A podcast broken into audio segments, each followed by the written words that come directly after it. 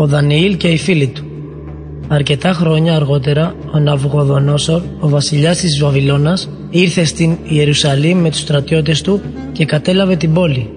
Διέταξε να διαλέξουν από τους Ισραηλίτες όσους νέους ήταν από αρχοντικές οικογένειες. Αυτοί έπρεπε να διαθέτουν γνώση και αντίληψη προκειμένου να προσληφθούν στην υπηρεσία του βασιλιά. Θα τους δίδασκαν να διαβάζουν και να γράφουν τη γλώσσα των Βαβυλωνίων. Για τρία χρόνια δίδαξαν στους νέους όλα όσα έπρεπε να ξέρουν για την υπηρεσία τους. Ένας από τους νέους ονομαζόταν Δανιήλ. Αυτός και οι τρεις φίλοι του, ο Σεδράχ, ο Μισάχ και ο Αβδεναγό, επιλέχθηκαν για την υπηρεσία του Ναβουχοδονόσορα. Ο βασιλιάς γρήγορα κατάλαβε ότι και οι τέσσερις ήταν πιο έξυπνοι από τους άλλους. Στις ερωτήσεις του βασιλιά Ναβουχοδονόσορα αυτοί απαντούσαν με σοφία και σύνεση.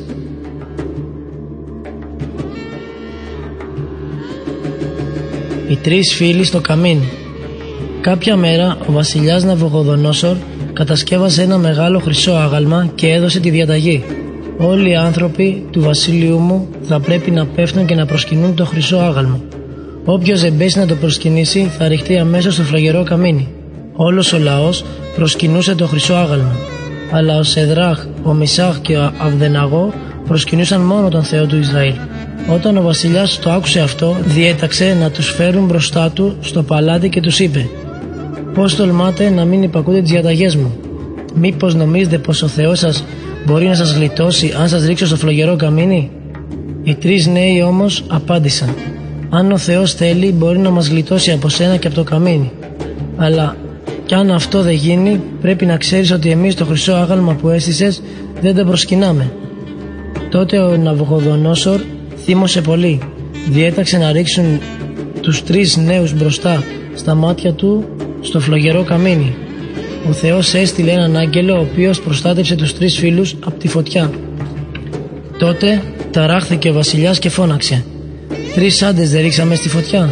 Πώς εγώ βλέπω τέσσερις άντρες να περπατούν στο κέντρο του καμινιού χωρίς να καίγονται». Τότε διέταξε ο βασιλιάς να ανοίξουν το καμίνι και οι τρεις νέοι βγήκαν έξω χωρίς να έχουν πάθει απολύτως τίποτε. Ο Δανιήλ στο λάκκο το Λεόντο ο Ναβουγονόσορ πέθανε και ένας άλλος βασιλιάς ανέβηκε στο θρόνο. Ονομαζόταν Δαρίος.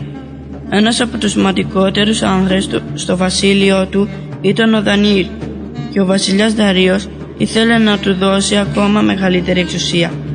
Οι άλλοι άνδρες του βασιλιά ζήλευαν τον Δανιήλ και ήθελαν να του κάνουν κακό. Γνώριζαν ότι ο Δανιήλ προσευχόταν μόνο στο Κύριο τον Θεό του Ισραήλ Πήγαν λοιπόν στο βασιλιά και του είπα «Δώσε διαταγή για 30 μέρες να μην επιτρέπεται σε κανένα να παρακαλέσει ή να προσευχηθεί σε οποιονδήποτε Θεό ή άνθρωπο εκτός από σένα, το βασιλιά Δαρίο. Ποιος δεν υπακούσει να ρηχτεί στο λάκκο με τα λιοντάρια». Ήξερα πως όταν ο βασιλιάς διατάζει κάτι, αυτό δεν θα μπορούσε να αλλάξει κανείς. Έτσι ήταν ο νόμος. Ο βασιλιάς συμφώνησε και είπε να γίνει γνωστή αυτή η διαταγή σε ολόκληρο το βασίλειο. Ο Δανιήλ προσευχόταν συχνά στο Θεό τρεις φορές τη μέρα. Γονάτιζε και παρακαλούσε το Θεό να τον προστατεύει και να τον ευλογεί. Ακόμα και μετά τη διαταγή του βασιλιά, ο Δανιήλ συνέχισε να προσεύχεται. Όταν τον είδαν, αυτό οι εχθροί του πήγαν στο βασιλιά και είπαν: Ο Δανιήλ δεν υπάκουσε τη διαταγή σου. Αυτός προσεύχεται στο Θεό του τρεις φορές την ημέρα. Τότε ο βασιλιάς λυπήθηκε. Συμπαθούσε πολύ το Δανιήλ και ήθελε να τον γλιτώσει. Αλλά οι εχθροί του Δανιήλ είπαν «Ξέρεις βασίλεια, καμιά διαταγή σου δεν μπορεί να αλλάξει». Έτσι ο βασιλιάς Δαρίος ήταν υποχρεωμένος να ρίξει το Δανιήλ στο λάκκο με τα λιοντάρια.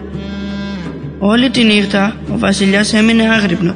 Το πρωί σηκώθηκε πολύ νωρίς και πήγε τρέχοντας στο λάκκο με τα λιοντάρια. Φώναξε με φωνή θλιμμένη ο Δανιήλ.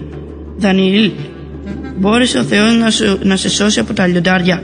Τότε ο Δανίλ του απάντησε «Ο Θεός μου έστειλε τον άγγελό του και έφραξε το στόμα των λιονταριών και δεν με έβλαψα γιατί είμαι αθώος και δεν έχω κάνει κανένα κακό».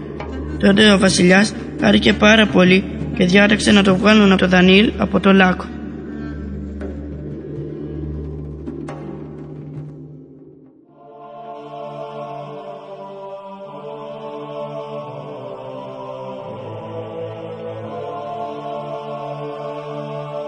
Ο Δανιήλ βλέπει τον ερχομό του Σωτήρα.